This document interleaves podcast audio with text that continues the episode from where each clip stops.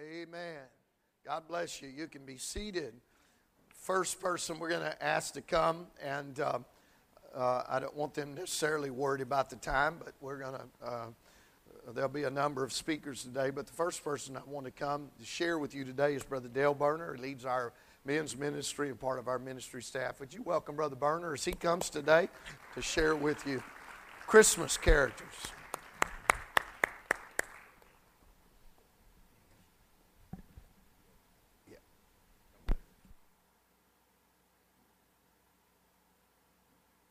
Lord, ever, there we go. Praise the Lord, everyone. Man, I had uh, chosen the character of Joseph. Uh, I guess there's not a whole lot said about Joseph in Scripture, so I thought it'd be a challenge. You know, it'd be kind of cool. And and he was a dad. He was actually a foster dad too, I guess you could say. Uh, so you know, I I kind of uh, have a little bit of something in common with this guy. The more I studied about him, the less I had in common with him. Uh, so, uh, you know, I guess it is a good goal for me. Um, if you have your Bibles, Matthew chapter 1, verses 18 through 25, I just want to read this story real quickly. And I'm reading it in the nearly inspired version. Let me see.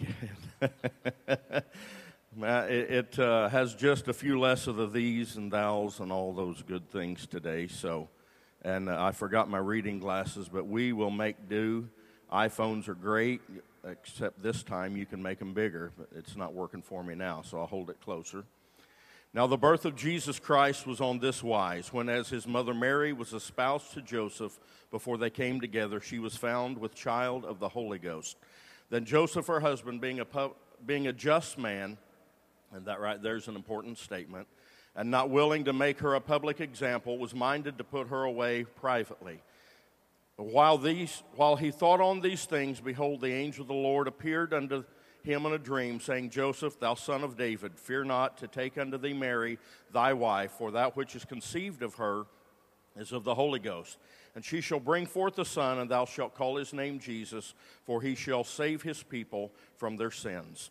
Uh, I, I want to read on down just a little bit further. Um, uh, now, all this was done that it might be fulfilled, which was spoken by the Lord by the prophet, saying, Behold, a virgin shall be with child and shall bring forth a son, and they shall call his name Emmanuel, which being interpreted is God with us. Then Joseph, being raised from sleep, did as the angel of the Lord had bidden him, and took unto him his wife, and knew her not until they brought forth her firstborn son, and he called his name Jesus. You know, in the, in the Bible, Joseph is basically unspoken of, uh, yet the Bible has a verdict of this man in verse 19, and we read it. It says, Then Joseph, her husband, being a just man, he was a good man. He was just. There was nothing in him that was uh, seemed to be shady in any way whatsoever. And God had chosen him to play this very important role of salvation in the salvation plan of God. So, what was it that was so special about Joseph? The, the little bit that we do see of him, what was so special about this man? The first thing that, I, uh, uh, that is very obvious to me was his treatment of Mary before that they were married. You know, in uh, Jewish tradition, when a man was getting ready to marry a woman, he would go back to his father's house and he would build a house for his wife, for his bride, for his eventual family that would come. I didn't know that. That was pretty cool. In fact, I was telling John yesterday about this. I said, John, did you know this? And it wouldn't have surprised me if John did. John's a very brilliant young man. Uh, he really is, uh, and knows how to use what he knows anyway. That's beside the point. But I said, did you know that, John? And I said, You know, because it's amazing in the Word of God that Jesus said, I'm going to go away and I'm going to build a house for my bride, my, my wife to be one day, and I want you to be there with me also. And, and that was a wonderful thing. And that, that's why the Jews understood why Jesus said it that way. You know what? He, he, he gave them something they already knew. Uh, and I said, John, did you know that? And he said, No, Dad, I didn't know that. And I said, Well, I'm going to talk about that tomorrow. And John sat there for a moment, and you can tell when John is deep in thought. And I was like, Oh, Lord, what is getting ready to come out of this boy's mouth? And the next statement that John said is, Well, that's good, Dad, but you might want to have a little more with it because you're not going to be able to preach very long if that's all you're talking about. So, and I said, Yes, sir, John, I will put more with it, I promise you. So, in honor of John today, for the next hour, no, I'm, ki- I'm kidding. Uh, when I found out that Brother Greg had got called into work, I thought, you know, now I have 15 minutes instead of 10, so that was a good thing. Uh, but you know, Joseph had started to build, I'm sure, with joy. I don't know if many of you men remember. It's been a long time, seems like, since those days when I'd ask her to marry me. I remember exactly where it was at, I remember exactly how it happened, when it happened, all of that, because it was a, a great moment in my life. I couldn't believe, I thought she surely was blind to say yes to me because she hadn't really gotten a good look at me, I don't think yet. But we ended up, I remember thoughts of after I'd asked her to marry me, I would, and, and this is just weird little me, I would go to bed at night and I would pull the pillows up real close, kind of hold on to them, imagine what it would be, you know, when I had my wife there. I would, I would imagine when we had our own home that, you know, if a cabinet door, the screws come out, that I was going to get to be the man to tighten those screws back up and fix that piece of trim. And that didn't last very long. But, uh, I was happy about it then. And, you know, as I began to imagine my new wife, I began to do so many different things. You know, I, there was things that I would do. You know, it's kind of like uh, Brother Wayne Crawley. I know some of you know him. He is, uh, he was born pretty well nuts and went downhill ever since after that. He is, uh, I love Brother Wayne Crawley, but he, he told me a story one time about this man. He told his uh, wife to be, he said, I love you so much. He said, I'd swim the deepest ocean. I'd climb the highest mountain. I would walk across coals. I would go across the desert without water just to be with you. And she said, So are we going out tomorrow night? He said, Yeah, if it doesn't rain, I'll be there. You know, sometimes we kind of state things, but I can imagine Joseph as he began to build and he was thinking of all the things that would transpire in his life and the joy that was there because of the beautiful young lady that had said yes to him. And he had made up his mind that that's what he was going to do. And he was building with joy and things were going well. And then all of a sudden comes the message that, hey, Mary is pregnant and Joseph had not known her. And you can imagine as a man, even as a woman, you can understand how he might feel of what am I supposed to do now? Everything that I'm doing, every investment that I've made, all the cards are laid out on the table, and it was all for Mary. And now look at what's happened. How many times have we, in living and serving God, found that it seems like things just don't turn out at all the way we think they would? And there's many times it looks like the judgment of God is against us, just like it was with Adam and Eve in the garden. When it looked like God, you know, I, I, I was a little ornery one time, and I asked a congregation where I was preaching, how many of you believe God kicked Adam and Eve out of the garden because he's mad at them? And every one of them raised their hand. I said, Well, don't skip Bible study Wednesday night. and I said, You know, if, if God had left Adam and Eve there and they had been able to eat of the tree of life and live forever in the unregenerated state of sin, there'd never been any hope for their life. But Jesus removed them from the garden and allowed something very painful to happen in their life that they could actually have life and that they could live and that there would be a blessed uh, rejoicing in their soul one day. You see, sometimes it looks like the judgment of God, but it's the hand of God blessing us all the way through. And I'm thankful today that I have gotten to experience some of these things in my life, but you can imagine the heartbreak that went through Joseph as he began. You know, in fact, the law said that she could be stoned for this. The law said that he could uh, make the decision and her life would be gone, but he loved Mary and he decided to keep the matter a secret. You see, Joseph was dealing with the pain of what he thought was an unfaithful wife, but he chose not to exercise his right for vengeance in any way, but rather suffer quietly than to shame Mary.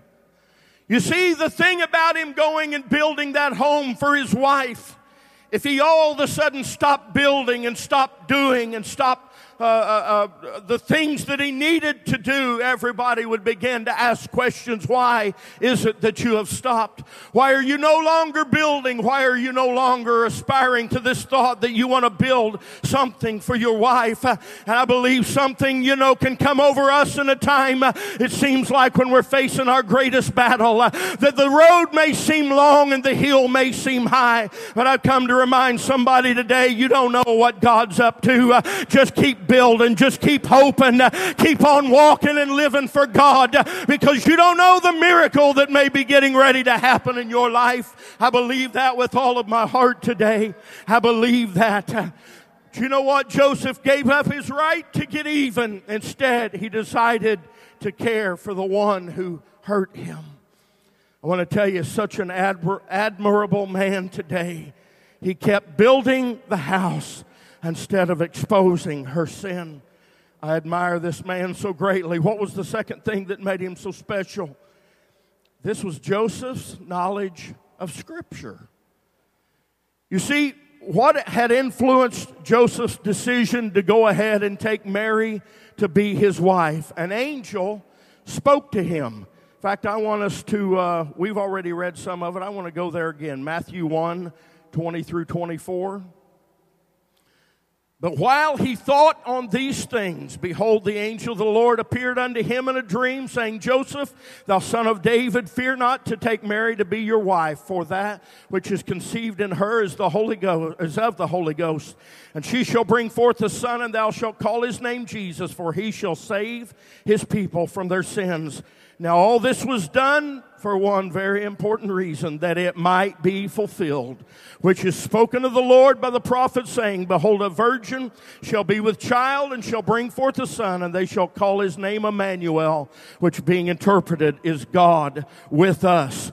It wasn't who spoke, it wasn't when they spoke, it's what they spoke to this young Jewish man that knew the scriptures. And he knew in the word of God in Isaiah 7:14 it said that Messiah would come through a virgin. I believe there was something inside his heart that made him choose and do the things that he did because of his knowledge of scripture. What is the greatest thing? What's the reason many people are destroyed today? The prophet Hosea said it many times for a lack of knowledge my people perish.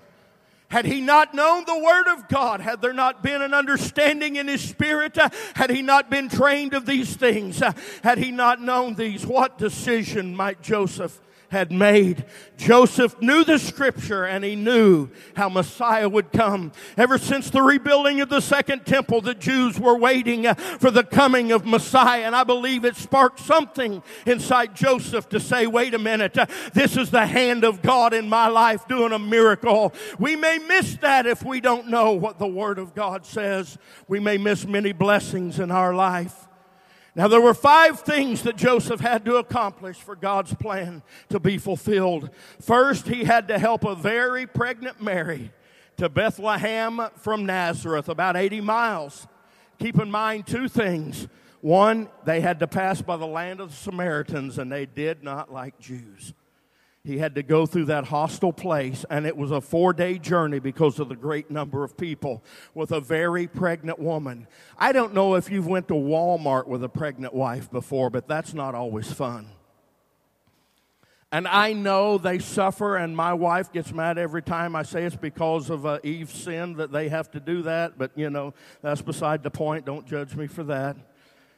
Okay, you women are hating me now. The second thing that Joseph had to accomplish for God's plan to be fulfilled was in uh, once in Bethlehem he had to take care of Mary by getting her a place to rest and give birth to Jesus. This is to fulfill Micah 5 2 that says Jesus would be born in Bethlehem. I don't believe all of these verses of Scripture. Yeah, the angel spoke to him. He was led. He was guided by the Spirit, but there was a knowledge and understanding of the Word of God that made Joseph walk the path that he walked. I believe that with all my heart. And he knew that Scripture said that Jesus would be born in Bethlehem. Didn't the angel even tell him what his name was going to be?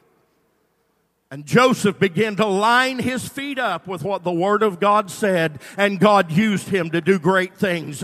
You know, when we can walk the path that God has set for, before us, uh, you, you just set, you know, I'm getting ahead of myself. I, I, really, the more I studied this guy, I loved him. He was awesome. The third thing that he had to accomplish was he had to help Mary and Jesus escape to Egypt safely and protect and take care of them in a foreign land to fulfill Hosea 11:1 that said he will be called out of Egypt. He used one man to fulfill all of these different prophecies because he lined himself up with the word and the will of God. The fourth thing after the death of Herod the Great, he had to bring Mary and Jesus back to Nazareth to fulfill what the prophets said he will be called a Nazarene. And then the fifth thing, he had to teach Jesus to become a carpenter and to take care of him all of his days. The failure of Joseph to do this would it, it fails. The plan of God would have been null and void at that point. One more observation I want, and I'll sit down about Joseph. Joseph remained, you would think that somebody who had navigated through all the things that Joseph had navigated his life through, all the heartbreak and the hurt and the listening to God and the understanding of scripture in his life, that God would have give that man a mansion somewhere and great things because when we give ourselves completely to God, God owes us that, doesn't He? Well, I used to kind of think that way, Brother Gene. I really did. You know, if I give everything I have to God, you know, and I believe God's going to do that, but who said He's going to do it this side of glory? Joseph remained a poor man despite his great work for God. You see, he raised Jesus, he never asked for anything. I'm sure the gold, frankincense, and myrrh that the wise men had given to him, how in the world is he going to go to Egypt and spend his time there had not God provided for him right there? But, but I'm sure that that, you know, it's just like, I remember when I've received a, a time or two in my life, a decent little sum of money, thinking, wow, this is going to last me through to retirement. Yep, and six months later it was gone. So, you know, money doesn't last forever. You know, and I know that Joseph used it for that. But you know, I just wrote down a question that I asked myself last night Would I be willing to serve God in poverty? You know, the reason I say that Joseph was still a poor man, the law required a sacrifice seven days after the birth of a child a lamb if you could afford it, but if you could not afford it, two turtle doves. And the reason is they could be caught without having to pay a price. If you had a lamb, if you had the financial ability to have that, do that. But if you do not, Luke 2 22 through 24 says Joseph offered two turtle doves on the day of Jesus' circumcision. You know, is this why James, which we know is the brother of Jesus, is this why James said in, in James 2 5, Hearken, my beloved brethren, hath not God chosen the poor of this world, rich in faith and heirs of the kingdom, which he hath promised to them that love him? You know, God never promised, there was a song that says, I beg your pardon. He never promised me a rose garden. I was talking to, uh, uh, I can't remember your name right now, Bryce's wife, Nicole. I apologize. My mind is terrible.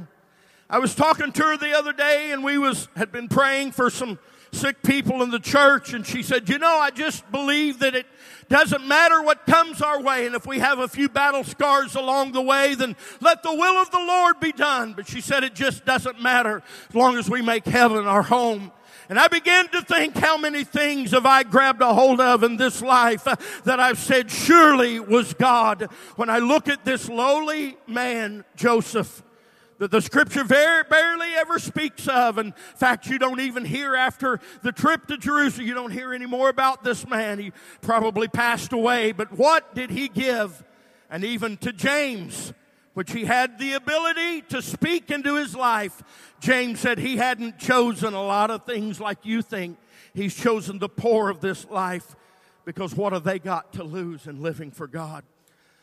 You know, it'd be great to get to the point. Somebody said the other day if you will make a $10,000 investment into this thing right here in one year. It's been proven you could probably make a million dollars. And the first thing that come over me is I'd have to fret and worry about how to spend that million dollars. And the second thing that came over me was I don't want a million dollars. I, I really don't. I said, I want to live a quiet, peaceful, happy life and just live in the middle of where God has put me in this life. That's what I want in this life. And that's why I had chosen this man, Joseph, not because I'm like him, but because we are opposite. I want to become more like this man. And I, I thank, I thank, thank you, Brother Gene, for the opportunity to let me uh, speak about him today.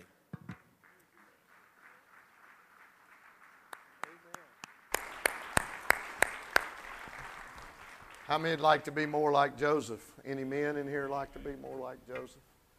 Amen. I'm thankful for that, Dale. Thank you for those words today. And they challenge us. I know the word of the Lord, but I want to know it in such a way that it, uh, it affects my feet, the way I walk, and the places I go, and the way I stand. Somebody say amen. And if the offering of two turtle doves is a poor man's sacrifice, and if a rich man sacrifices a lamb, then what kind of man is it that would give his son?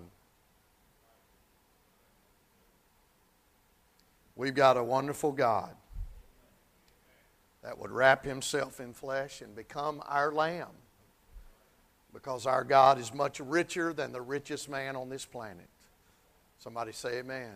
He provides for us, doesn't he? Everybody okay? Yes, He does. And I'm thankful for the sacrifice that has been given for us. And I appreciate those challenging words today. I want to uh, e- examine that as I enter this holiday season.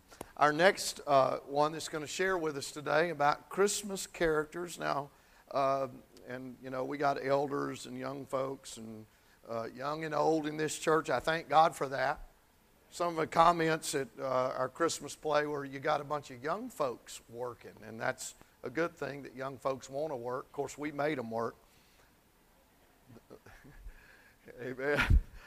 But anyway, it's good to have a church that's got some young people in it and some young couples, and uh, I'm thankful for that. And so our next speaker today comes from a little younger generation than Brother Berner, but uh, I'm sure has just as much uh, insight into the character that they've chosen. I've asked Sister Heather Rittenhouse to share with us today, and I want her to bring her perspective to this class and what person or character has spoken to her. Let's welcome Sister Heather as she comes today to share with us.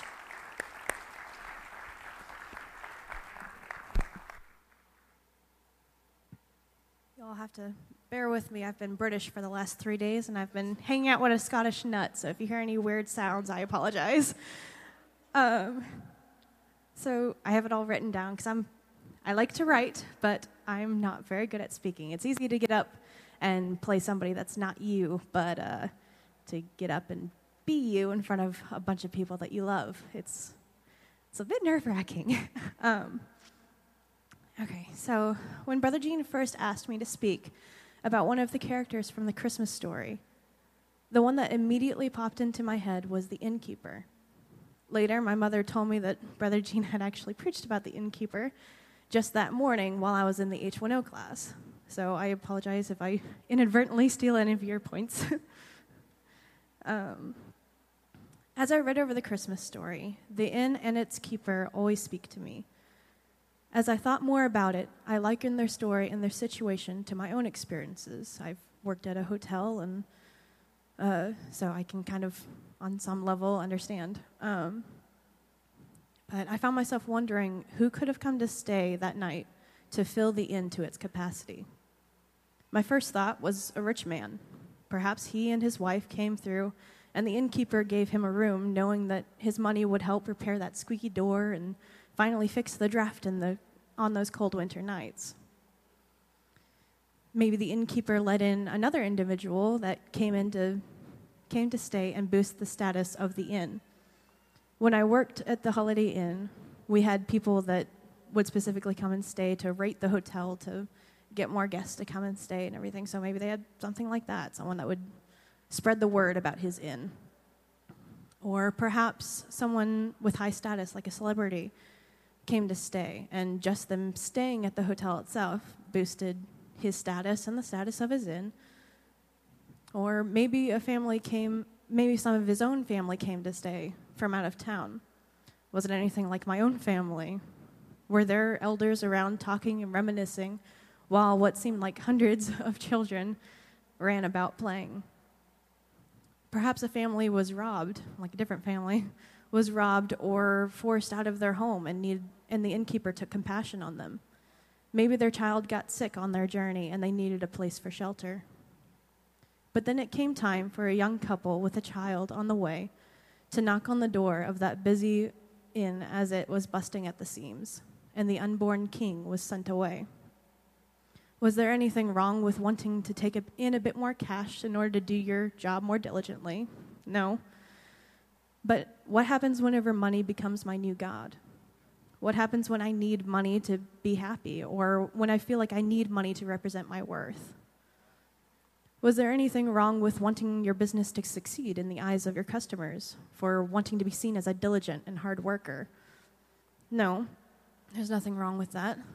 But what happens when I become more concerned with my earthly work than the work that I was created to do for the kingdom? What happens when I start skipping church in order to, which I just realized somebody got called into church. I was not meaning anything like that. Sometimes things happen. I apologize. Um, okay, moving right along. Um, or what happens whenever I become too busy to too busy in my work to pray or to read my Bible, whenever I start making excuses. Is there anything wrong with making the right friends and keeping the right company so that you are associated with the right people? Depending on the circumstances, no. But what happens when I care more about what my friends think of me than what my father thinks of me? What happens when I make the wrong friends that are carnally minded, even though they look the way they should? Or even the right friends, but I start to look the way I do and don't wear certain things simply because I feel that they will judge me, rather than seeking to glorify God with the way He made me and acting in a way I know will please Him. Is there anything wrong with spending time with my family, hearing the wisdom of, and stories of the ones who went before me? Sorry.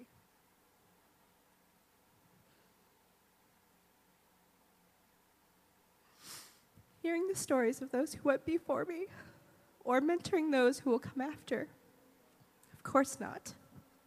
But what happens when I fix, when I can't fix everything that my loved ones struggle with? What happens when I try to do it all in my own power instead of giving it to God?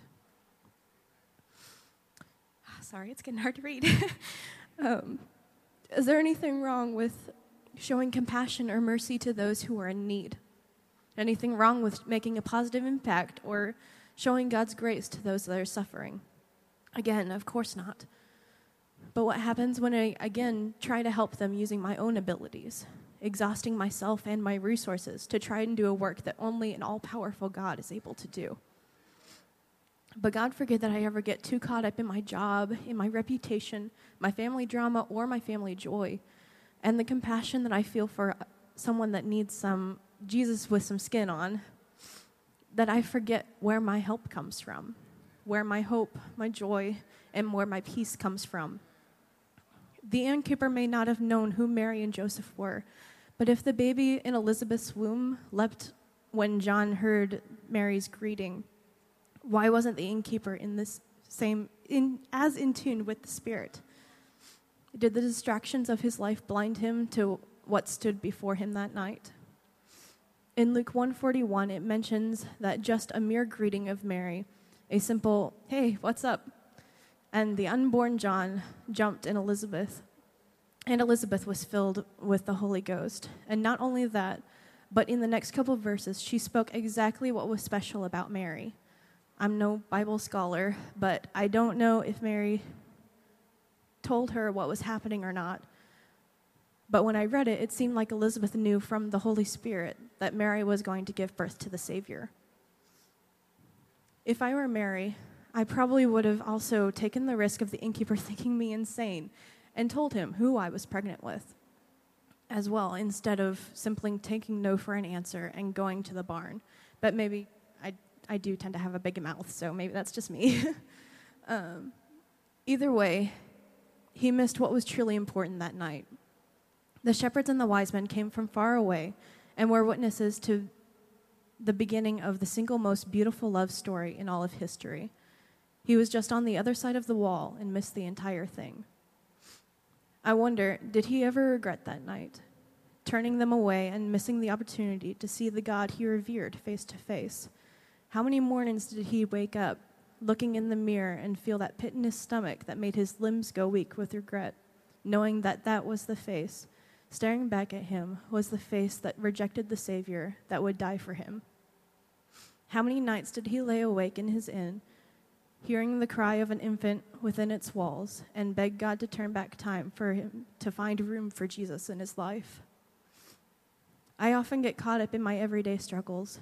I wonder sometimes if I'll ever be able to be a normal young woman and with a steady career and be able to take care of myself financially and uh, there are days I wake up where my arm is numb and I start to cry because I think I'm having another MS episode, only to realize that I just slept on it wrong. Uh, uh, there are many nights that I lie awake because of some this or that that my family is going through, because I have no power over the situation, but every fiber of my being just wants to charge in and make everything straight.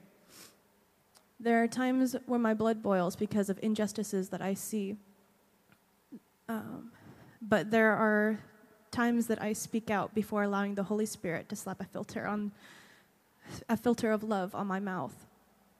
There are days that between friends, family, work, and hobbies, my day slips away from me. There are days that I turn out my lights and realize I didn't spend any time in prayer or even being mindful to do my everyday activities unto God and glorify Him in them.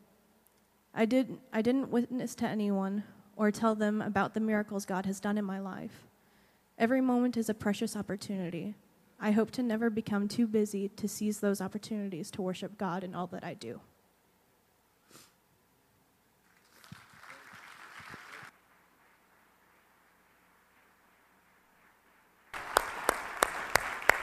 Amen. I think we ought to lift our hands and just thank the Lord for what we've heard. Thank you, Lord. Thank you, Lord. Lord, we receive today with meekness the engrafted word that's able to save our souls. I thank you, Lord, for what we have heard today, for the, the challenge that we feel right now, Lord. In the name of Jesus, help each one of us, Lord, to be who you want us to be and what you created us to be. Somebody say amen. And uh, I, I have to add uh, today to this class just because we're talking about Christmas characters. I want you to consider one more. It's found in Luke chapter 2, verse 25. And the scripture says it this way And behold, there was a man in Jerusalem whose name was Simeon, and the same man was, a just and, was just and devout, waiting for the consolation of Israel. And the Holy Ghost was upon him and it was revealed unto him by the Holy Ghost that he should not see death before he had seen the Lord's Christ. And he came by the Spirit into the temple. And when the parents brought in the child Jesus to do for him, and Brother Dale mentioned it, to do for him after the custom of the law, then took he him up in his arms and blessed God and said, Lord, now lettest thou serve thy thou thy servant depart in peace according to thy word, for mine eyes have seen the, thy salvation, which thou hast prepared before the face of all people, a light to lighten the Gentiles and the glory of thy people Israel. And Joseph and his mother marveled at those things which were spoken of him. And Simeon blessed them and said unto Mary his mother, Behold, this child is set for the fall and rising again of many in Israel, and for a sign which shall be spoken against. Yea, a sword shall pierce through thine own soul also, that the thoughts of many hearts may be revealed. I want to share with you a Christmas character named Simeon. And the first thing I notice in this passage is that Simeon had heard about Jesus. It was revealed by the Spirit that he should not see death until he had seen the Lord's Christ. And much like was already said of Joseph, when he knew that by Scripture, he focused his life on doing what he knew would cause him to be in the right place at the right time. This was not happenstance. This was not, I just decided to go to Walmart and all of a sudden it happened. No, this man said, if I'm not going to die until I see the Lord's Christ, then I'm going to the synagogue every day. Think about that. The law said seven days after the birth of a child, it was to be a male child, it was to be presented in the temple, and they, the rite of circumcision or the Abrahamic covenant would be instituted upon that male child. Simeon said, If I'm not dying before I see the Lord's Christ, I'm going to be in the right place when it happens. It's one thing to say, Well, I'll stay home and sit here until God does it, but we know too much for that. That's why I'm here today, is because I know the Lord has promised to bless His people, and I'm not going to miss the opportunity to be here when it happens. Somebody say amen. So Simeon heard. Everybody say Simeon heard. Second thing is the Bible says he uh, was told that he would live to see him. So evidently, going to the temple every day, he hoped that it would come to pass. How many has ever heard the Lord say, you know, I can heal sickness? You hear a preacher say, uh, the Lord is able to heal your soul, uh, your sickness. The Lord is able to save your soul. The Lord's able to touch your children. How many's ever heard a preacher say that? You know what causes you to keep praying? It's hope. It's hope. It, it's, it's that you know, the Bible says, hope maketh not ashamed. You, you can pray because you hope. You can worship because you hope. You don't have to be ashamed to worship.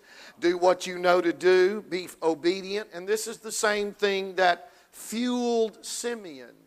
He knew that by the Holy Ghost that he would not die until he saw the Lord's Christ. So he kept hoping. He kept believing. Somebody say amen. Now, a very interesting verse, verse 27 says that Simeon came by the Spirit to the temple. I guess I'm challenged by this character to come to church this way every Sunday, that I come by the Spirit. I come hoping, I come expecting something to happen in me. Because hope causes you to come to the temple in anticipation.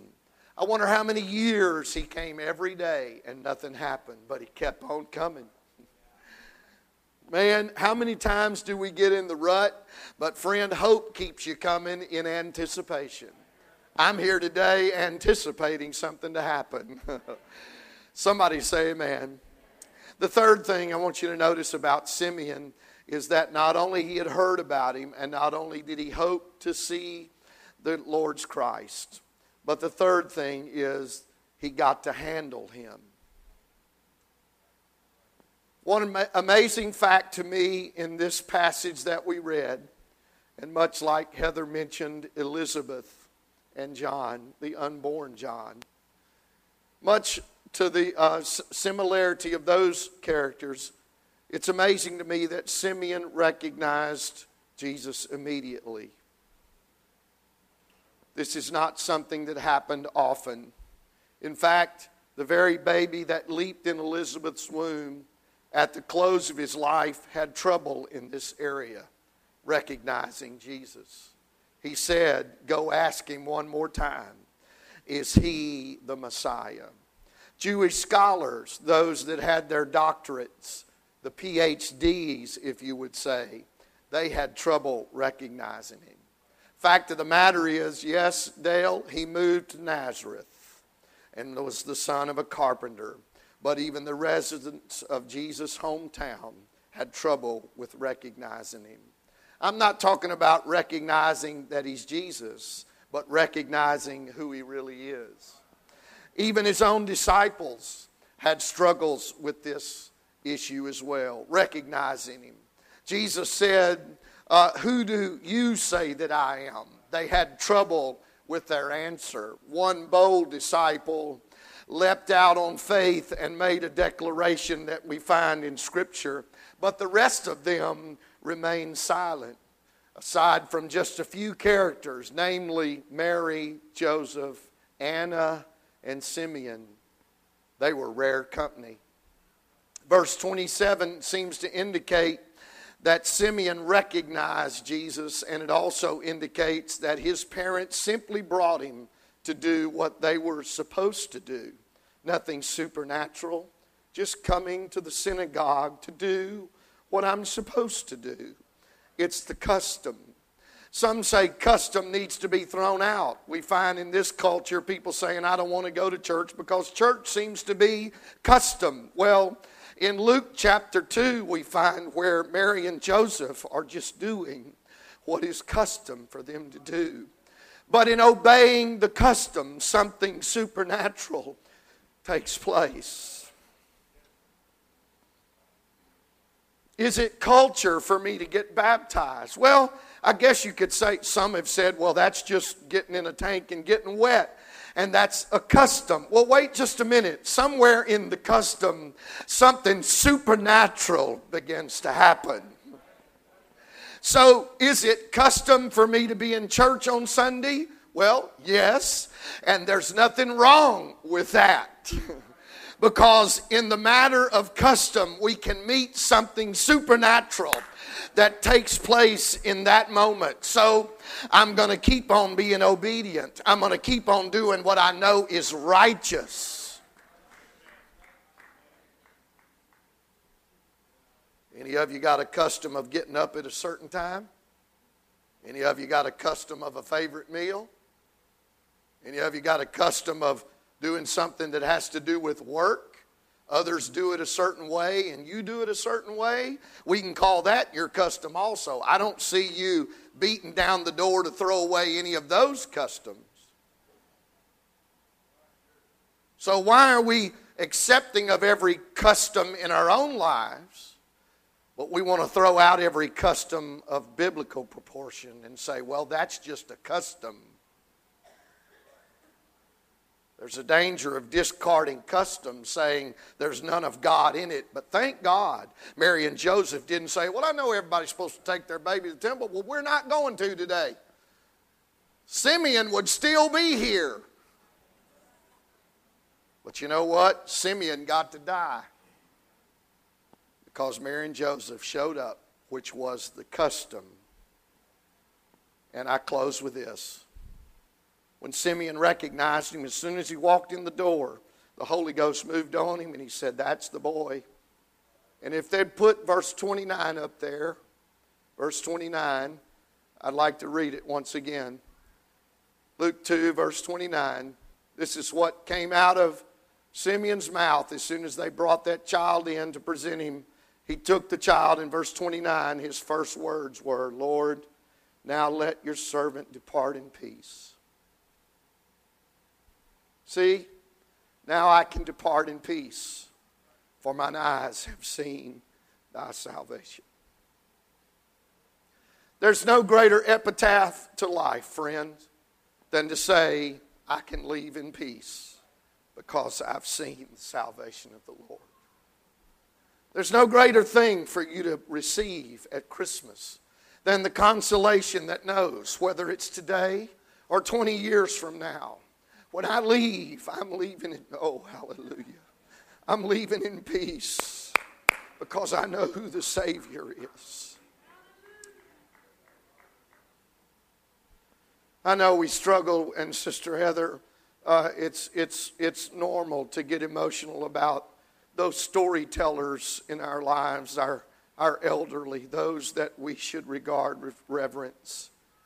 Let me, let me uh, share with you one pet peeve. I don't know if it'll change anything. I'd hoped it would change on its own, but it has not. Let me share with you a pet peeve. I, I know you know where I was raised. I know you know that culture raised their kids a certain way. They raised them to say yes, sir, and no, sir, and yes, ma'am, and no, ma'am. Now, I'm not saying we're going to go saying yes, ma'am, and no, ma'am, and just because Brother Gene was raised in Louisiana, we got to do ma'am and sir. No, that's not what I'm saying. But it shocks me sometimes when we pray for the meal at a church dinner and there's a bunch of eight year olds to 15 year olds that all of a sudden run to the end of the table and start getting their plates and running through the lines. And I said something to somebody the other day. I said, You know what? When I was a kid, the elders went first. When I was a kid, my mom and dad went first. Anybody hearing what I'm saying? I don't think there's anything wrong with having a special place for the gray hairs that have served God for a long time. In fact, I think they ought to be reverenced. In fact, I know this now. In fact, I know this now. Now, somebody say now. Turn your neighbor and tell him, Pastor didn't know this before, but he knows it now. I know this now. I've lived long enough to know that those gray hairs mean those people's been through something. I know now that they got stories to tell. And just by them showing up tells me that they've been through the storm and the storm didn't kill them. And they've been through the fire and the fire didn't burn them. And they went through surgeries and situations, but those surgeries and situations didn't take their joy or their faith or their hope. I cherish that. So when Heather gets emotional about thinking about losing our storytellers, I want to tell you there are times where uh, I start thinking about those that's gone on to be with the Lord, and whether it was just a few months ago or years now, you know what? I cherish those that have served the Lord and they've departed in peace. I've been by their beds. I've stood by the beds of those that walked out on God and didn't have time for God until it was the 11th hour. There is a total difference in somebody that knows God and somebody that doesn't know God in that final moment. That prophet said, I can go out in peace because I know the Savior. I want to tell you, that's the story of Christmas. If you want to leave in peace, you better know who Jesus is. And you better do more than know him. You better know him for yourself. Come on, let's stand together. Let's give the Lord a good hand clap today. Come on. Would you just give Jesus a standing ovation this morning? Hallelujah. Oh, I'm so thankful there is a Christmas. I'm so thankful there was a Bethlehem. Come on. I'm thankful there's a manger, a babe in swaddling clothes. And because I know Him, I can leave in peace. Oh, hallelujah. Oh, somebody say, Praise the Lord.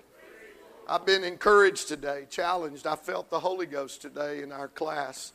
And the angels showed up to sing to shepherds. Don't ever forget what they said to those shepherds. Evidently, it's very important what they're about to say.